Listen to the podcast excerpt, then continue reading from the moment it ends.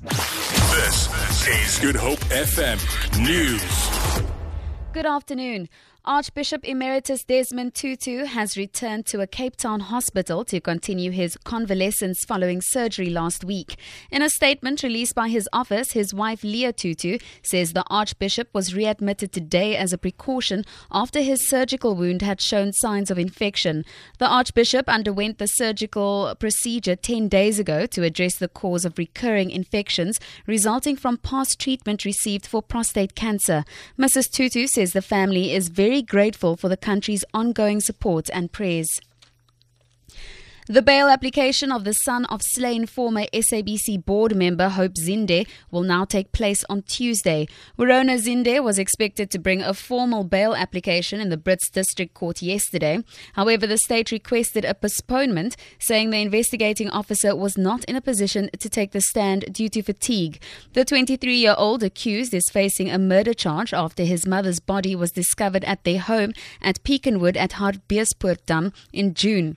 Zinde's lawyer lawyer Francois Joubert has expressed dissatisfaction with the proceedings and has accused the state of delay tactics. The lawyer for embattled NPA second in command Nomgcobo Jiba says she is willing to fight all the way to the Constitutional Court to defend her reputation.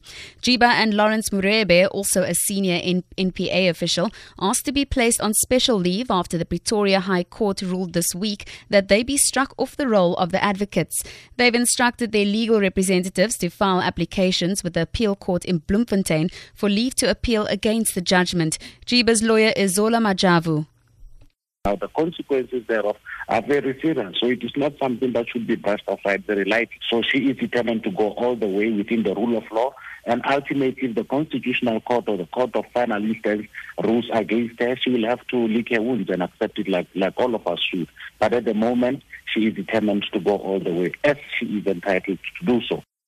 To end this bulletin, German Chancellor Angela Merkel says the 27 European Union leaders meeting in Slovakia have agreed to develop a plan to reinvigorate the Union. The summit is aimed at restoring faith in the European Union following Britain's decision to leave the bloc. Merkel says it was agreed that illegal migration must be stopped or at least significantly reduced. She's explained the way forward for the Union.